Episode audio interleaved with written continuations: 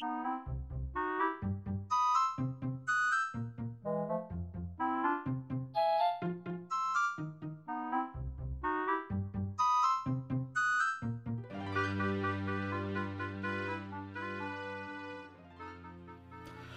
to the Gossip Stone podcast, uh, the podcast about the Ocarina of Time randomizer and its community, focused on racing and the competitive scene and various topics for the community as a whole. And today we have, as our guest, Emo Soda, me, Riley, and the Salty Sponge. Please introduce yourselves.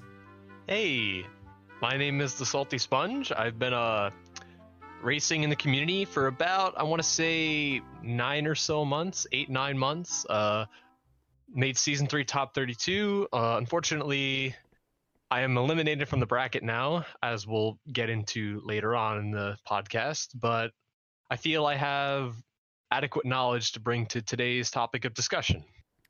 All right. And on today's episode, we have version differences between emulator and virtual console. So we'll get into that a little bit later. Um, Special shout out to Shadow for behind the scenes tech, editing, sound checks, and all the other things he does behind the scenes. So uh, thank you to him. And to start off with, uh, we got the random recap for you, covering the NA and EU weeklies. And uh, the NA weekly this week had a total of 12 forfeits and 48 entrants. So a, a quarter of the, the entrants just uh, kind of forfeited, I guess yeah, this was a very big logic mess in general. There was a lot of bait. Um, a few of the things that tripped people up, like the weird bomb bag locations, made so, so some people skipped a lot of checks that were relevant with it. Um, we had strengths fairly early on, and then the other strength was in spirit, I think. Otherwise, the seed was linear-ish. It just you got a Temple of Time way to hero for Nocturne of Shadows, which was just bait for long shot for everybody's favorite Spirit Key Logic, which is honestly the worst. But other than that, it was kind of a a fairly fine seed. There was a lot of people that forfeited because of how horrible that kind of bait was. But other than that, I don't think there was was much of a a bad seed, I would say personally.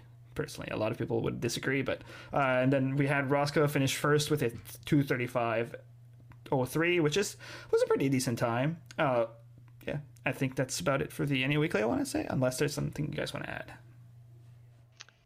Yeah, I uh, I fell into that bait uh, rabbit hole. Uh, I ended up forfeiting because I realized that the Nocturne Temple of Time Way the Hero was for Spirit Key Logic, and I got tilted. And a lot of other runners fell into that same trap where they got their bomb bag in their adult two.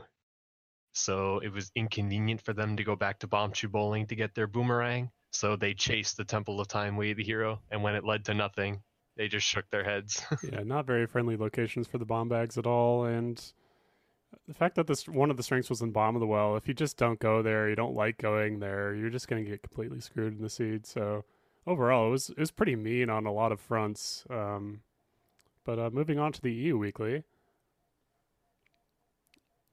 this one was a little weird as well. Kind of a weird weekend overall for the weeklies. Uh, Bomb Well had hookshot and longshot, so shades of last week, I think, uh, where Child Spirit had both in the same room among other things with that Spirit Temple. But um, yeah, both hook shots and Bomb Well here. Long shot was needed for Spirit Temple key logic, which, yeah, again, and we haven't really had that a, a ton in the the weeklies so far. And I mean, it's been a, like maybe a month or two, maybe as far as I can remember. That that was it was kind of not hard required, but the seed logic pointed to it for sure. So uh, it kind of seemed to tilt a lot of people in this one. This one also had weird logic, but not quite as bad as the NA Weekly. Um, Market was also Way the Hero, had Magic and Ends, and Bombalo was also Way the Hero. Um, pretty concentrated item placements overall, and Hammer was in Stone Water, I guess. Nothing really pointing to it. That was basically the only bad thing of that uh, weekly, where a lot of people just never touch stone water. There's nothing leading to it, so why would you do stone water when you can do a lot better areas? That's mostly what I was thinking. There was Saria's on OT, so not very probable people chase that. Except the winner of the weekly, which was his intention. With uh, Juke got a 229.24, which was stupid insane in this seed. He was miles ahead of everybody else except one other person Yeah, because he made the play to go into Stonewater for the hammer because he was he was like screw it I'll just chase 80 and get rewarded. Yeah, that one other person was none other than Marco, coming up uh, pretty uh, hot on Juke's heels in this uh, one. I think it was like maybe three or four minutes behind him, but Yeah, but the After- rest was after like that- 30 minutes. yeah, after that there was just a colossal gap between everyone else and them. So uh, you knew something was up. You just didn't know exactly what. So Yeah, from what I gathered, I uh I caught the tail end of the seed. Um, from what I gathered, a lot of people metagamed off of the 229 and eliminated water as a possibility, even though like Juke and Marco had gone into water and found it, and so a lot of people just didn't go in based purely on that fact. From what I saw. Basically, yeah. That's what I did. So I- I was I was safe in the commentary booth for this for the EU Weekly, and it wasn't too bad. I don't think I did pretty well in that one, but uh, yeah, I was safe in the the crow's nest for the EU. But anyway, uh, yeah, this is uh, season three recap time, where we start off with our first match of the week, which I think was on Monday night. So we're just covering it now. It is Bonuru versus Colo, the sixth seed versus the twenty second seed in winners bracket round two. So this one was a decent average time. I, rem- I remember watching the start of this seed where uh, they got a pretty early letter on Dampe. Well, Cola got it where Bono, Bono got it super late, and that made a lot of difference really early on because that made Cola go to Zora's domain and to get a Spirit Temple barren while they had Strength two and Mirror Shield and like Sphere zero, I want to say, or something crazy like that. And Bono did like all of Spirit while Cola knew it was barren before even setting foot in there. So that made huge grounds for Cola really early. If I remember correctly, strength three was Spear Zero. All Oh, three wow. strengths, yeah. uh, happen.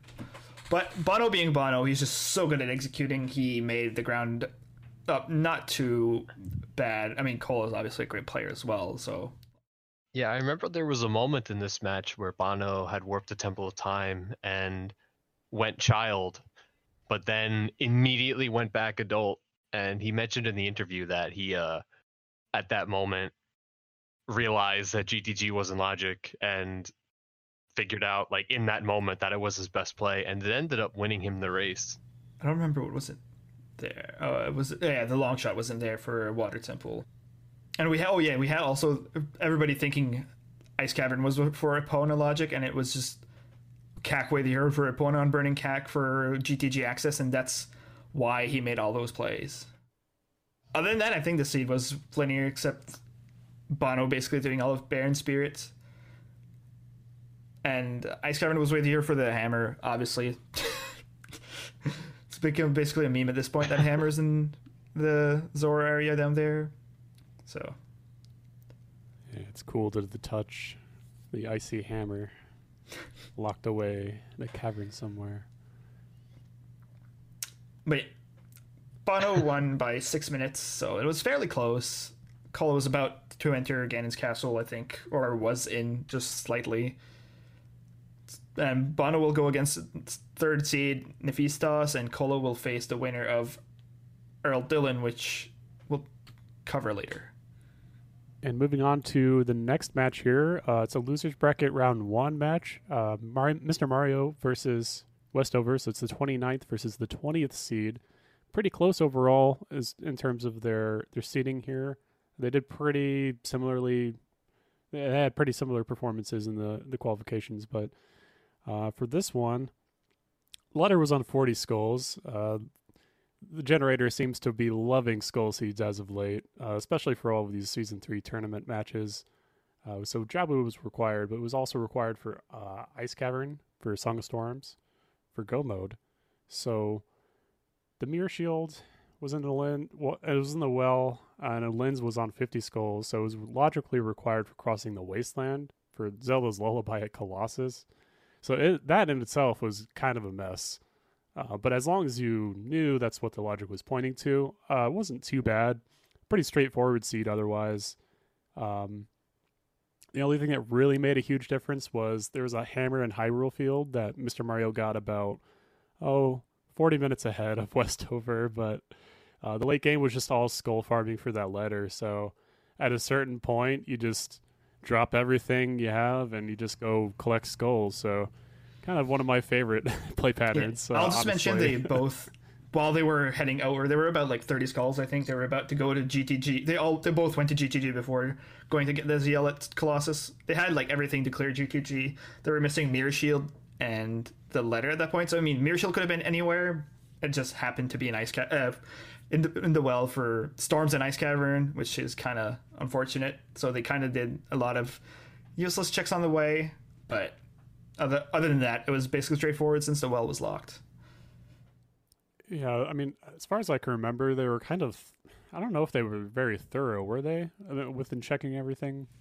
They were to just basically. I think they mostly checked dense areas. They didn't really go out of their way to do like child checks and stuff. I want to say mm-hmm. that are kind of out of the way. Yeah, Mario got the letter around the 202 mark, and Westover got it around the 211 mark. So, not a ton that was separating them. Uh, maybe a little bit of skull efficiency, but overall pretty similar routes that we saw from both of them. And again, it was it was kind of as a straightforward seed here. But uh, Mr. Mario pulled out the win, stays alive in the tournament bracket here, sending Westover home uh, with a time of 243.44. So again, these 243 kind of times, 245 ish, uh, seems pretty like everyone's kind of converging on this time for some reason. I don't know what it is exactly, but yeah. So Mr. Mario will end the face 23rd seed Gavaroni in the next round, and that'll also be a good one. So be on the lookout for that. Yeah, tight matchup for sure. All right, next up we had Sanzo versus Amin Maito, so the 30th seed versus the 19th seed. Uh, apparently, it was somewhat similar. I didn't, I didn't, I didn't watch this live because I was. It, they played at the exact same time as the NEA Weekly, so it made it kind of difficult. But they had similar-ish openers from the from the start, except when Maito got letter, so it made Maito turn in letter and go Ice Cavern instead. That had Song of Storms, and Song of Storms made them go to him made him go to the well, and the well had the hammer and the DMT Song of Storms Grotto had the hook shot. And Sanzo got it about the Song of Storms and Ice Cavern about 25 or so minutes later. So that was pretty huge cap. So Maito just kind of spiraled out of that. Yeah, just that outlines the strength and importance of Ice Cavern here. I think uh, it's kind of a hated area among a lot of players, but at least for me personally, uh, the last few, maybe even like month even. Um, I've, I've just seen the value grow in it uh, so much more as an area that I, I, I don't hate it anymore. I, I, definitely don't actively avoid it as my like last area to get my last song to get anymore. Um, it can just lead to so many things. It has, if it has any important song on it it's just you have to do it as soon as you get access to it. But uh yeah, the fact that it gave him hammer and hook shot over the his opponent here, just it's nail in the coffin there already as far as the race is concerned. And Maito pulled out the win, got a 243.20, so another 243, 245 ish kind of time. Mm-hmm. Our last three races at a 243, so and the other yeah. one was before that was 245, so that's kind of insane. it's kind of bizarre, right? How's that for consistency? Yeah. yeah. But he, uh, Maito, the 19th seed, will move on to face Keizo, the 8th seed. So another kind of a tight matchup here coming up. A lot of the bottom half of the bracket as well is making a pretty deep run in the tournament so far. We're not too far into the tournament, but they're We're hanging almost- on for sure. Yeah, we're almost we're done with losers losers round one. So Yeah. almost half the field has been eliminated. I want to say right. No, half eight. I don't know math. Uh, Anyways, a quarter, like one one quarter. that's eight. Yeah. the next match we have here, losers bracket round two, the Salty Sponge, ranked 14th in the tournament, versus Sea Falcon, number 24. Yeah, So uh, yeah, Sponge can elaborate on this one, right? Sponge. Yeah, yeah, I'll go through this one. So, um, the seed, uh, what killed me, I'll just get straight to it, was the fact that Skull Kid had a meter, uh, had the mirror shield, and so I did three song, and Sea Falcon chose to do early adult. Um, early adult had Saria's song, which I I actually went back and watched the VOD, and I don't think Sea Falcon got the mirror shield in his child too. I think he actually went adult first. But like basically him having that Saria song when he did allowed him to go back through and check Skull Kid at a much more reasonable time than me. And he grabbed his mirror shield and it just the only time it ever made sense for me to go back to Skull Kid to grab that mirror shield was before Jabu, and I decided to play Serenade. So that pretty much sealed my fate on that one. Uh, it it basically both of us played really well. It just it happened to be that like Sea Falcon needed the boomerang in the first check and fire. I needed the mirror shield, and the boomerang was a lot easier to find given the circumstances because fire was a medallion and was required. So Because Hammer was go mode in this. The only circumstance that could have happened is if the Rang locked the hammer somehow, but didn't end up happening because Rang also is not like the most important item, unfortunately. Yeah. Also, uh, once again, I got 50 skulls had Which a was, hook shot. was required, but just Uh, logically, of course. Logically, yeah. Like, so, stop giving me skull seeds, guys. Uh, if you do, put something else on them. No more hook shots, Oh, please. back back to back skull seeds in the tournament, and the, the second one is the one that eliminated you. It was just super rough to watch. Yeah, I mean, I don't feel like I'm particularly bad at skull seeds. It's just like when you see 50's a hook shot, it changes everything about the way you play. Because you always have that thought in the back of your mind that this might be first logical hook shot, and that that means that you need to get a lot of really bad skulls, and it's a question of do you route to commit to that early or do you do you gamble on it? And Sea Falcon and I both kind of routed around it. We didn't get a lot of terrible skulls, but we did like focus most of our early game on acquiring as many skulls as possible as we went along. It's a really interesting hint to work around.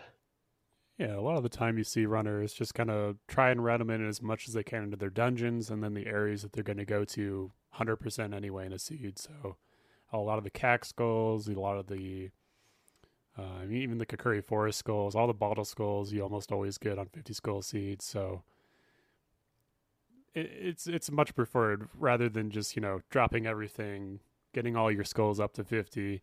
Uh, You just have to route it differently than 30 and 40 skull seeds and where you can kind of get away with that if it's only 30 or 40 with 50 it- it's just such a large gap that you have to be so much more efficient about it to save um, more time on it Yeah, and Spirit Temple Key Logic rears its ugly head again in this it's seed. the week of spirit key, key logic right there's like three or four seeds this whole week Yeah. yeah and skull seeds more skull seeds please So yeah, Sea Falcon won that one. Uh, three hours, one minute, forty-five seconds. Uh, so I'm out of season three. It was a good run, but I'm glad that uh, I get to take a bit of a break now. So while I'm sad that I lost, I'm I'm glad that I get a little bit of time off. Yeah, for sure. Uh, and Sea Falcon, uh, 24 seed, will be moving on to the winner of the Cola Osu and Earl Weird, Earl Weird matchup. So stay tuned for that one. We might cover it next week. Probably not. It'll probably be two weeks from now.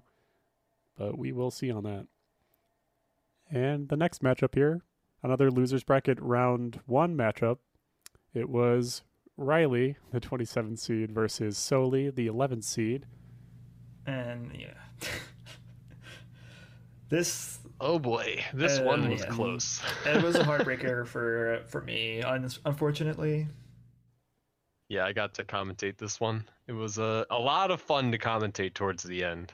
A lot of tension in that last like 30 minutes or Oh, so. that was so tense. I was right there with you, but at, a, at a certain point, you don't want to say anything because you're like, what if runners hear me? like I break their concentration. so Yeah. This seed Yeah. also was one of the worst logical mm, seeds I've ever seen in my life. Yeah, we had to literally get logically, I, from what I've been told, you had to get 40 skulls out of 41 to get your strength 2 on 40 skulls to get your first hook shot, which was on Spirit Temple on the right hand in the middle room, which was honestly awful. Fortunately enough, there was another strength technically locked by that strength in GTG, but you could get out of logic by just by key, how weird the GTG key logic usage is. So that's how I got my strength two. I think I was up to like 26 skulls, I want to say, when I got that strength two. But uh, otherwise, the early game, I, I we knew what it was all dungeons about. I want to say like not even 10 minutes in after Deku Tree, you got that Nocturne on OT at Temple of Time. So at that point, it's like, okay, just gonna start playing safe. There's no reason for me to do anything that's not on the way at the time. We got Zelda's Lullaby and Storms really early, so might as well just go to CAC, get the well out of the way. We also had Skull Mask hinted as Iron Boots, so while I'm on the way, just start that quest. But other than otherwise, otherwise, except that hook shot, the seed was okay. Without the hook, it was kind of bad, but after you got that, it the seed was a breeze. We had four dungeons of go mode. I think it was five. Was it five? More like four and a half. You did half of Spirit. So Yeah. Unfortunately, Solly got to that strength before me. Uh, so, I mean, I didn't see much of the side. I haven't went back and watched it, but he did skip a few extra things over me. So, Yeah, I noticed in the early part of the seed that Sali, you were being very thorough, and Sali was putting off. Not, I wouldn't say he skipped them, but he was putting them off for later. Like things like Child Goron City, he put off for later. Um, Dampe races, he ended up skipping entirely. Um, like r- generally longer checks. He didn't do either of Zora's domain when he went to hand in the letter. It's things like that that created the early game separation between you and him. You did mostly mostly similar routing. It's just at that point he was able to create about like a 10 minute separation just by skipping those longer checks that took a while to do. Yeah, he skipped Dampe racing completely. He skipped uh, quite a number of things. He almost skipped Kokiri Sword Chest, which had a hammer. Uh, I think he passed it like four or five times, and we, the whole chat was just wondering like, is he ever going to get hammer? Is he going to last location? And I think he got it. Uh, he cleared Lost Woods, then also passed it, and then I think he came back for some reason. But um, He uh he was gonna get the skull on the tree in Kokiri Forest. oh yeah, So he played Sun Song, and at that point, he's just gonna get the Kokiri sword chest because he's gonna get the skull anyway. Yeah, very, very close matchup in the end. Um, it was a margin of 20 seconds separating Riley and Soli at the finish line. So uh, you got to see them both enter in Ganon's castle. I don't know, um, maybe like 15 seconds apart or something like that. I kept writing down times and the margin just kept getting smaller and smaller and smaller. So Riley was like behind by about six or seven minutes um, after getting the hook shot in Spirit, getting uh, the hook shot solely two and two hours and 21 minutes, and then Riley got his as 22 hours 28 minutes. Um, and it just kind of went from there. So Like eventually, once it was on Bongo, it was only two and a half minutes, and then Twinrova, it was a minute thirty-five. And like I said, when entering Ganon's castle, it was like a fifteen second difference because Soli never got that scale on Dampé race, so he had to go across Hyrule Field to River, enter domain through the river entrance, whereas Riley could just play Serenade and go through that scale entrance. So, um, a lot of ground that you made up, Riley. It was it was pretty cool to see. Um, I, I think I'm not even sure if it was ground made up. I think it was just how close you all both were the entire race. We just didn't realize until the end. Possibly, I'll have to go back and rewatch the end specifically. Oh yeah, but really exciting. Yeah, watch from like the uh, three hour mark onwards. You'll be biting your nails probably, but I I'll think probably uh, shaking my head. Yeah, I mean, part of it too was just it, it was just kind of an execution race for the most part, because um, the the hook shot was so late in the seed. It, it was almost like everyone was kind of thinking, "Are you going to get it before the three hour mark?" So the fact that that was such a late hook shot and you both were like visibly frustrated i, I could just feel it so um, tough to play well after that and uh, tough to lose by 20 seconds but uh, it's the closest th- season three matchup that we've had so far mm-hmm. yeah fortunately i'm on the on the losing end of that and i'm also out of the tournament but i had i had my fun it was it's always an interesting experience. Just the fact that I could get to this point and play it's just a ton of fun. Uh, proud of myself for making it this far in the first place. So I, I wouldn't I wouldn't change it for anything else, even though I lost. To some yeah, regrets, just, yes, but just making top 32 is an, a huge accomplishment by itself. So I definitely wouldn't feel too bad about it. But uh, Soli, the 11th seed, will be moving on to face Mr. Martin, the 17th seed, in losers bracket round two after Martin fell to Marco. Early so on, was, yeah, yeah, yeah. That was a very close match as well. All right, just one more thing I want to say about the Sally match before we move on. So yeah. apparently, uh, apparently we have a new meta where uh, doing chickens twice uh, might actually help help you win season three bracket matches. Apparently, I think the rest of the uh, the rest of the players should take note of that. yeah, I mean it. It happened. We we all saw it, it happen. Honest, it was an honest. It was an mistake. honest mistake yeah. by Sally, but I just thought it was really funny how most people don't won't even do chickens once, but here's here's Sally doing them twice. It's just it, it's funny. and not a... ragging on him or anything. It's just you know. And our main topic for this week's episode is the version differences between emulator and virtual console for uh, playing randomizer. Yeah, this is a pretty big topic. It's had a lot of heated debates back and forth for a while from the community, from what's good, why is this better, why should I play on this? Oh, but what if I can't play on this? What else should I be doing? Is there an alternative? Like all these questions. Yeah, uh, one of the first questions that a lot of uh, newer players like when they watch races and they see like most most newer players usually start on an emulator and we'll get into why later but like a lot of players see that there are is another option other than emulator and then they think especially if they want to try and be competitive in races, they'll start thinking about, okay, should I stay on emulator or should I switch to VC? And there are advantages and disadvantages to using either that we'll cover shortly. Um, I guess we can start with some of the advantage that virtual consoles brings.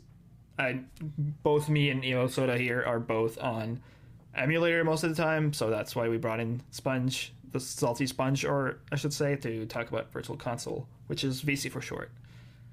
Yeah, I uh, I play ninety percent of all my races on Virtual Console. Uh, for multi worlds, I use emulator. So I've used I've used RetroArch, I've used BizHawk, I've used VC.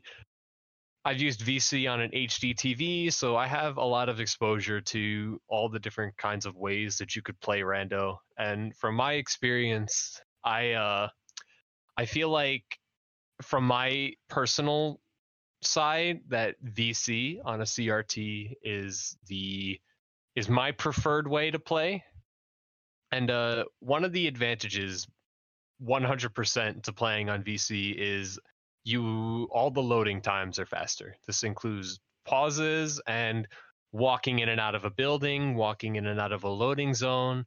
VC has slightly faster loading zones, but all of those loads add up to save about three minutes per seed over anybody who plays on emulator.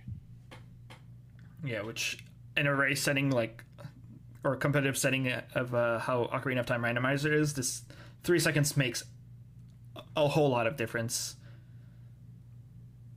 So yeah, it's, it's something I've been trying to limit myself as an emulator player, almost exclusively. Uh, just uh, limiting your pauses. Just eh, it's going to be a couple minutes potentially if you. Oh shit! I forgot to pause and equip this one item for this one dungeon. So uh, a lot of the kind of strategy behind like dungeons and item um, equips is just doing the minimal as minimal equips as you can because it, it'll save you a lot of time on emulator so it's definitely one aspect that vc has a huge advantage in as, as well as the loading times yeah vc also um, for the most part is aside for vc crashes which i'll get into in a little bit it's also a lot more stable than emulator from my experience because especially if you're not running on the greatest PC in the world, emulator sometimes can go slower in in spots for what feels like no reason. And sometimes like when it comes to VC, I just feel like every time I load up a VC, I know exactly what I'm to get when I play and when I load up my laptop for emulator, sometimes I just get random lag spikes for no reason. If you're playing on a very powerful PC, then uh, that's not that shouldn't be a problem for you. But if you're kind of just a casual player with not too much not the best hardware in the world, then emulator it might be difficult for you to get a consistent, stable gameplay using emulator. So if you have a Wii and Virtual Console, then you that'll allow you to get a, a consistent, stable game almost every time. Kind of to expand upon that, um, all my controller differences among the the many months of playing randomizer, I've switched controllers four times. Uh, and, and part of that is okay. due to the inconsistency of the controller support uh, that you can play with on emulator. So uh, VC definitely has the huge advantage of well, I just have the original hardware controller and I just plug it in my Wii and I'm good to go. You know, it's always going to work, right? Um, yeah. Another, which is this is the point that uh kind of makes it kind of makes the deal for me um, just to give a little back, bit of background, I used to play Project M competitively, and especially with fighting games and fast-paced action games, uh, input lag is a very big deal. So basically, when you put an input into the game, if you are not playing on a CRT, if you're playing on an HD TV that's not in game mode, I know some HD TVs have game modes, but if you play on an HDTV or anything like that, there is, uh, I think, one or two frames of input lag where when you put an input into the game, it'll take one or two frames for the game to register that you've put that input in. And if you play competitive fighting games, you you notice that a lot, especially when you're making very quick movements. Uh, you don't feel it in rando as much, but for me personally, when I play on VC versus emulator, I definitely feel the input lag difference on emulator. I feel like it takes just that little bit extra time for my inputs to come through. So on emulator, I feel like I generally play a little bit more sloppy than I do on VC because when I use a CRT with Virtual Console, there is no input lag whatsoever. So that's what uh, I feel that's the greatest benefit personally. Can you expand on what a CRT is for the Yes. uncultured? I wouldn't say uncultured, I, no, but. I was mostly Yeah. talking about me because I have no idea what that is. yeah, a CRT is like. Do you remember those old box TVs? Those really big blocky ones that have the component cables in the front. Okay, yeah. Yeah, so an HD TV is basically any TV that has an HDMI port is an HD TV. A CRT is basically those old like block TVs that don't have an HDMI port. Which are also kind of difficult to acquire, which we'll get Yeah. Yeah. And that's kind of one of the disadvantages I'm going to go into later is that VC isn't exactly accessible for newer players. It does take a monetary investment in order to get fully set up. And if you are forced to play on an HD TV, there are still advantages to playing on VC, but in my opinion, you're not Maximizing your uh, maximizing your yeah, profits or I mean, if you're used to the input lag, then you can definitely work with that. I'm not saying that you absolutely need a CRT to play rando. I'm just saying that's what I prefer. I prefer to play without input lag. And I feel that that's an advantage that Virtual Console can provide. Whereas if you're playing on emulator, there's not really much you can do about it. Yeah, as the years go on, too, um, eventually there there won't be any more CRT TVs. So it's kind of a thing of the times almost that when it gets to a certain point, all those CRTs are going to degrade and bust down, and probably will be very very minimal uh, in terms of numbers. So it's a it's a, an advantage right now, but it'll be a pretty big availability issue in a maybe a decade from now. Yeah, if you're hearing this and you own a CRT, please take care of it. you Yeah. have no idea how many gamers out there would kill to have your TV. Yeah, they're Alright. they're worth quite a bit. yeah. Anyway, Moving on though to our disadvantages for Virtual Console, and the, the big, I think the main biggest issue with VC that can happen is you can have random, randomly your game can just crash for no reason. The classic VC crash. I have VC crashed about six or seven times to date. So if you think about it, you you say, oh, like you've been playing for about eight, seven to eight months. Uh, VC crashing six or seven times isn't that bad. Um, but you always crash at the worst time, and you always crash when you're on a really good pace, like about to get a really good time, and you just get tilted into oblivion. so for those who are unaware, a VC crash is like when you're just you're just playing the game normally and then you go to do any action whether it's open a door i've crashed opening a door i've crashed going through a blue warp i've crashed using din's fire in the back room of shadow twice so basically whenever for some reason you do an action and the game just straight up freezes and there's nothing you can do but hard reset your wii and pray that you saved close to where you were or m- most of the time you end up forfeiting if you lose too much progress. And that's just that's just life. If you're a virtual console player you need to that's just part of the the package. basically deal with it, yeah. Yeah The- it's basically if you're on vc you have to save frequently basically every time you yeah, pause Yeah, basically, every you have to think that there's always like every seed you play, there's almost like a one percent chance you can randomly VC crash. Don't know like the actual statistic; it's so random, but it's very, very minimal. It's not like frequent enough to be a detriment, but it is something that can come up. yeah, it can just kill races out of nowhere. So it's it's very scary if it does happen. You don't know which race it's going to happen on. Yeah, so it's not like yeah, it's not like emulator can't crash, but it's n- not very common.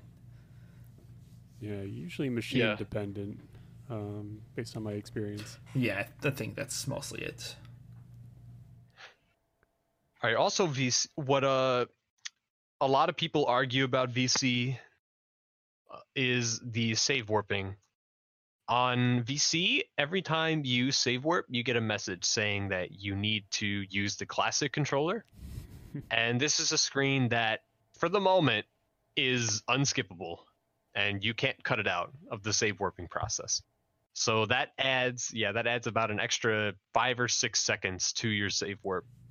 Mm-hmm. Yeah, save warping is also a mechanic used we use in Ocarina of Time Randomizer where you go to a, a spot and you go to a dead end or you go somewhere where you can't continue or you go to a really long hallway and then instead of coming back you can just reset your your game or your console depending on what you are and it just warps you back to the last major entrance you entered so you can save a lot of time doing that which VC takes longer, and you do it quite. I want to say at least over ten times every seed, so it can it can add up. Yeah, you do it a lot in Water Temple, especially if you don't have Farore's Wind. That's a, a spot where emulator saves can save a decent chunk of time over a VC player. That's why uh there is strats in Water Temple where you don't have to like if you're go moding it. I wouldn't necessarily say that it's only because of the save warping for VC, but definitely um if you can avoid lowering the water on VC before like grabbing your boss key to go to Morpha, that will save you time over having to save warp once or twice in water in order to get your boss key. It's little things like that where sometimes on VC it's actually faster to walk back. Like in Gerudo training grounds, especially if you go to the key ledge, uh, the Song of Time ledge that usually has a key and two chests in there. Uh, I haven't timed this myself, so I'm not entirely sure. I'm just kind of speaking from experience here. But I think on VC, it's actually uh, maybe very slightly faster to walk back if you've already cleared the Beamos room than it is to save warp from that spot. Whereas if you're on emulator, it's just a guaranteed done deal. You save warp. So it's like little little intricacies like that throughout the seed where if you're on VC, maybe you don't save warp. If you're on emulator, you absolutely save warp because it's faster. 100%. Another thing we mentioned about when we were talking about advantages earlier, this is not free to get VC.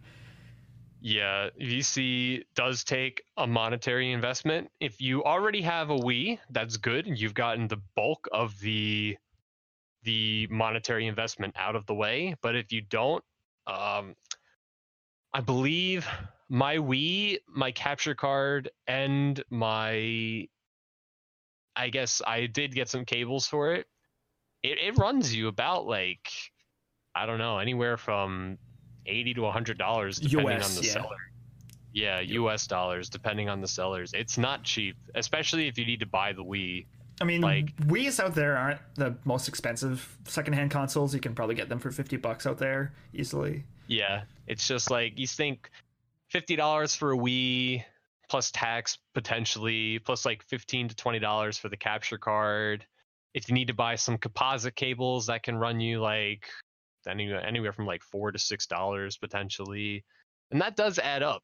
That that is a monetary commitment, and for those who run emulator just fine, you might not see the need to put the money in for slightly better performance uh, if you're if you get good performance on emulator, which is okay. Not every VC isn't going to be the right fit for every player. That's just not. It's VC isn't like one size fits all. Some players prefer emulator because of the advantages that it brings, because it fits the way that they know how to play the game and they're used to the input lag and they are used to the quirks that emulators have and not only money not only the money involved that you need in order to actually set up VC. When it comes to uh, actually setting it up, there is a process where you need to set up homebrew.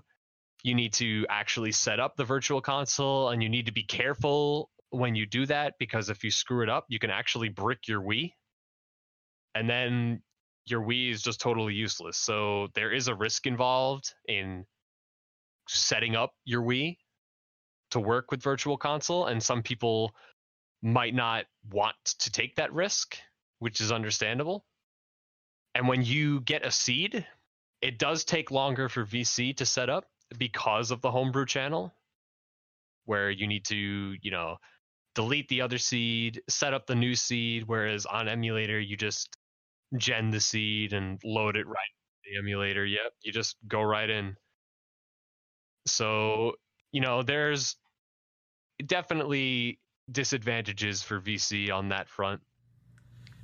Yeah, which again makes it less accessible to newer players that just want to start out. Like if you're just starting out, VC is uh, by far the worst option I think out there. Maybe EverDrive, but eh. if you have one, I guess it's fine. Can't play multi world on VC, not yet at least. Yeah, that's one of the interesting disadvantages where some people don't play multi-world. Um, if you only play multi-world, then VC obviously isn't the best choice for you because you right as of right now you currently can only play multi-world on emulator because of the scripts involved to do so. And that kind of ties into how, why I've been able to gather VC and emulator experience because I've I've been forced to play on emulator for multi-world. yeah. Also, for people that don't know, multi-world is a script that somebody wrote. I don't who, not sure. I would shut them out because it's a great game mode where you can play Ocarina of Time randomizer with friends, and then you give their other players items, which is pretty absurd to think about. It's pretty insane. Yeah. Interconnected seeds, so mm-hmm. it's uh kind of a mental gymnastics you have to do and keep track of logic in a kind of different way, but it's cool nonetheless. And the other main way to play randomizer is with an emulator, which is what me yeah. and you are accustomed to. Yeah, Riley and I have pretty much the same setup as far as you know controller and you know the fact that we both play on emulator. Uh, obviously, different machines. I don't think we've really compared the two of those, but um, you know, I have no problem running it though. I have a pretty powerful PC. Um, the the main thing here, it's a lot quicker to set up and use. As, as Salty was kind of saying, you just kind of do it dirty with the emulator. You just you gen the seed, you just slam it into the the program that runs the emulator, and you're you're on your way to go playing rando. So it's also much easier to just go on the internet, download an emulator, and set up whatever controls you want. Controller can be keyboard even if you want, which is not very recommended. But it's yeah. you just download. It's there. You don't have to go out of your way to buy one. You don't have to go to your way to buy anything. Some people play with like a trackball and like they're and you know something else. Like it's it's crazy what you can do. Yeah, that's another advantage where on VC you pretty much have to use one controller unless you have some sort of weird adapter that I don't currently know about. Whereas on emulator, as if it connects, you can use it. So mm-hmm. don't have a GameCube controller, like only have a PS4 or an Xbox controller. Well, on emulator, you can use that. It's not stopping you. As I mentioned before, too, uh, I've had four total controllers playing emulator. So I started off with, I think, an Xbox 360 controller, which is completely terrible, and I would not recommend it. But it's an option.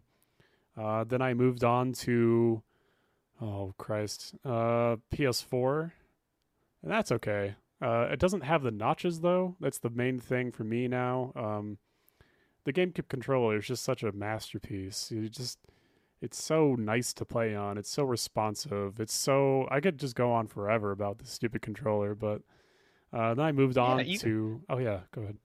Even using the C stick, feels nice on the GameCube. cough, cough. Which can be some of a controversial topic for some, where C stick is like a forbidden zone you should never use, whereas some of us just use it because eh, why not? Wait, do all three of us use the C stick? yeah, I think so. C Stick Club. and then then I moved on to uh, a Switch Pro controller, which is also a very nice controller. It's a little bit different. It doesn't have kind of that clicky feel. It has more of a clicky feel actually to it, rather than the you know GameCube controller. Yeah, and it has the springs in it, which are super nice for different reasons. But kind of goes back to the the uh, the point earlier that well, Windows just stopped supporting wired connections for Switch Pro controllers, so I had to switch back to something and. I bit the bullet. I got an adapter. It wasn't that much. It was maybe twenty dollars for a GameCube controller, and I plugged that in and it worked. And here I am today. yeah, and that goes into the monetary investment for emulator. The most you'll probably need is an adapter for whatever controller you plan on using, and those are never, never that expensive. So it's if you decide that you don't want to play on keyboard and you want to use a controller, I mean, being able to use your controller is it's a lot easier to spend twenty dollars than it is to spend eighty or potentially a hundred, depending on the prices you get for the equipment for needed for VC. And then there's also the little things we talked about the disadvantage for VC. Like save warping is a lot faster on emulator, so you save a bunch of time there. Uh, it's very very accessible to players that just want to jump in this game and start right away, even without even if you didn't touch the original Ocarina of Time game. It's just it's just right there for you. Like I said, you can play on keyboard, so you really don't have to do any a lot of investment. Just if you have a uh, worse computer setup, it just can be worse. And it's also the only medium of support that you can play multi-world on, spe- specifically BizHawk. There's two different variants of emulators out there that are mostly popular, which is RetroArch and BizHawk. And BizHawk for now is the only medium that can also support multi-world. So Yeah, both Ryan and I play on RetroArch, and it's a nice emulator for sure. It's uh, pretty consistent. I'll just slip in this real quick because this should be something we discuss a bit. But recently there was like a bit of controversy because people found ways to speed up the emulator, not like sp- speed up like for frames and stuff. It's just some. It just made it so it was faster when you were pausing the game or loading areas. It it, it was almost mimicking a VC, and then it got really crazy, and some people did a bunch of configurations to it and the community like the council which is the people that usually decisions for community had to go and ban all that because it didn't make it fair Yeah, you can check more of that on the official randomizer Discord. Um, announcement was made a couple days ago about it. Yeah, we're not going to go into too much depth considering that it is banned. But if you are interested, I would definitely go check out that announcement and see what's going on.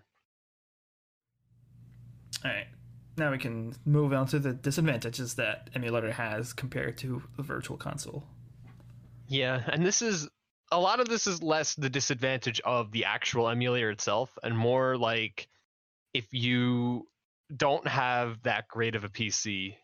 If you're if you're like my laptop is good but not great. So for me, it made a lot of sense for me if I wanted to play well consistently to invest in VC because input lag especially if you're used to no input lag can cause you to mess up your input sometimes. Like um sometimes i see some top players who play primarily on vc go to play emulator and you could tell that there's some like execution tricks that they normally get flawlessly on vc that they have a little bit of trouble with on emulator And the other big point here is it's just your your equipment that you're using, and a big part of that is just how much money are you willing to spend on a PC. And from my experience, it's about you know in a range of between U.S. dollars, mm, five hundred to a thousand. If you're kind of within that range, you don't really have to have a whole lot to worry about. Yeah, sometimes though, even on some of the better PCs, sometimes there could be like a background program or just your PC's having a bad day or something like that, and your mm-hmm. emulator can just for some for any reason not play well. Like most people will say that, oh, I've never had problems with emulator, which is, you know, the norm. But there's always that chance that your PC just isn't performing well for whatever reason, or it's overheating and it's slowing down and things like that. Those are all things that you get exposed to playing on emulator. So if you're playing in a race and your emulator just for any reason at all starts lagging a lot, that's just something that you have to to deal with. Whereas on VC that shouldn't be an issue for you ever, even if even in the worst like circumstances that shouldn't be an issue. And then there's some emulators. I want to say specifically BizHawk crashes bit more often than RetroArch. They can both be like can crash, I should say. And if you don't load them correctly, you have to do a very, very specific way to uh, recapture your file. But usually, it just completely erases your file. Even if you're two minutes in, an hour in, two hours in, it's gone. Yeah, and that can really kill you if you're in a bracket match, especially where fair play agreement only lets you make up 15 minutes of time. That's if you're deep in a seed and you lose your save file, like you're gone. Yeah, you can FPA, but essentially at that point, it's either you have to forfeit or your opponent says, let's schedule a rematch. Yeah, that's at that point, there's really not much you can do. So it's like really important for anybody playing on emulator to know how to recover their save file in the event of a crash because that's that is one of the disadvantages of using it especially if you don't know how to recover your save file or you don't have uh, autosave RAM on, like your save file could just be gone completely. And races don't allow you to use save states either. So if you're in the middle of a race, yeah, you can't you can't just say, "Oh, can I load a save state?" because you'll get DQ'd. Yeah, it's, if only racing worked that way on emulator. Wow, that would be busted. oh, I crash. BRB real quick. Oh, this uh, is my worst dungeon. Uh, save state, save state. Oh shit. Uh, just no. Uh, the other main disadvantage here is also the slower loading times and pauses, and you're going to lose on average three minutes to VC. Uh, we kind of mentioned earlier here, but overall, the differences between emulator and virtual console here, not a ton that separates the two. They both have their advantages and disadvantages. They both have some, you know, monetary aspect to them. They're, nothing's completely free, right? Um, but I mean, you can you can find success no matter what your setup here is. I think the big thing to take away. You have people running on keyboards that do really well. You have people strictly on emulator that do really well and you have v- people that are uh, VC snobs, and they do extremely well. So, hey. so, uh, I mean, no matter what you play on, you, you can do well in rando. It it really just comes down to how well you can route stuff, and you know, execution is a part of that, and your setup does matter, but having fun matters more. yeah, yeah, your setup matters in the sense that you need to you need to know what strategies are better for you with your equipment than than not. You need to know like where it's beneficial for you to save warp on emulator and where on VC it's actually better for you to not save warp. That is pretty pretty much the only knowledge you need to if you want to you know try and get the best times you can. That's really the only knowledge you need to know in terms of vc versus emulator depending on what equipment you're playing with. And that about does it for us on the podcast this week. If you would like to send us some feedback we always appreciate it. Uh, i know that we're going to be planning a segment on new tech found in rando coming soon on an episode near you um, but you can also email us. Uh, it's gossipstonepodcast at gmail.com. You can leave a comment on Discord. Uh, the, we have the Gossipstone podcast channel there on the official randomizer Discord. So check us out there, give us some feedback, and we will uh, keep listening to you. And we're here for the community. And for this week, uh, I've been Emo Soda. I've been Riley, and our thank you to our lovely guest, the Salty Sponge, for coming on this week. No problem. Yeah, glad to have you on for sure. Cool. It was fun. It was a really interesting experience. That's all we can really ask for, right? Anyways, that'll be it for us. Peace out. Yeah. See you guys next time. VC Master Race.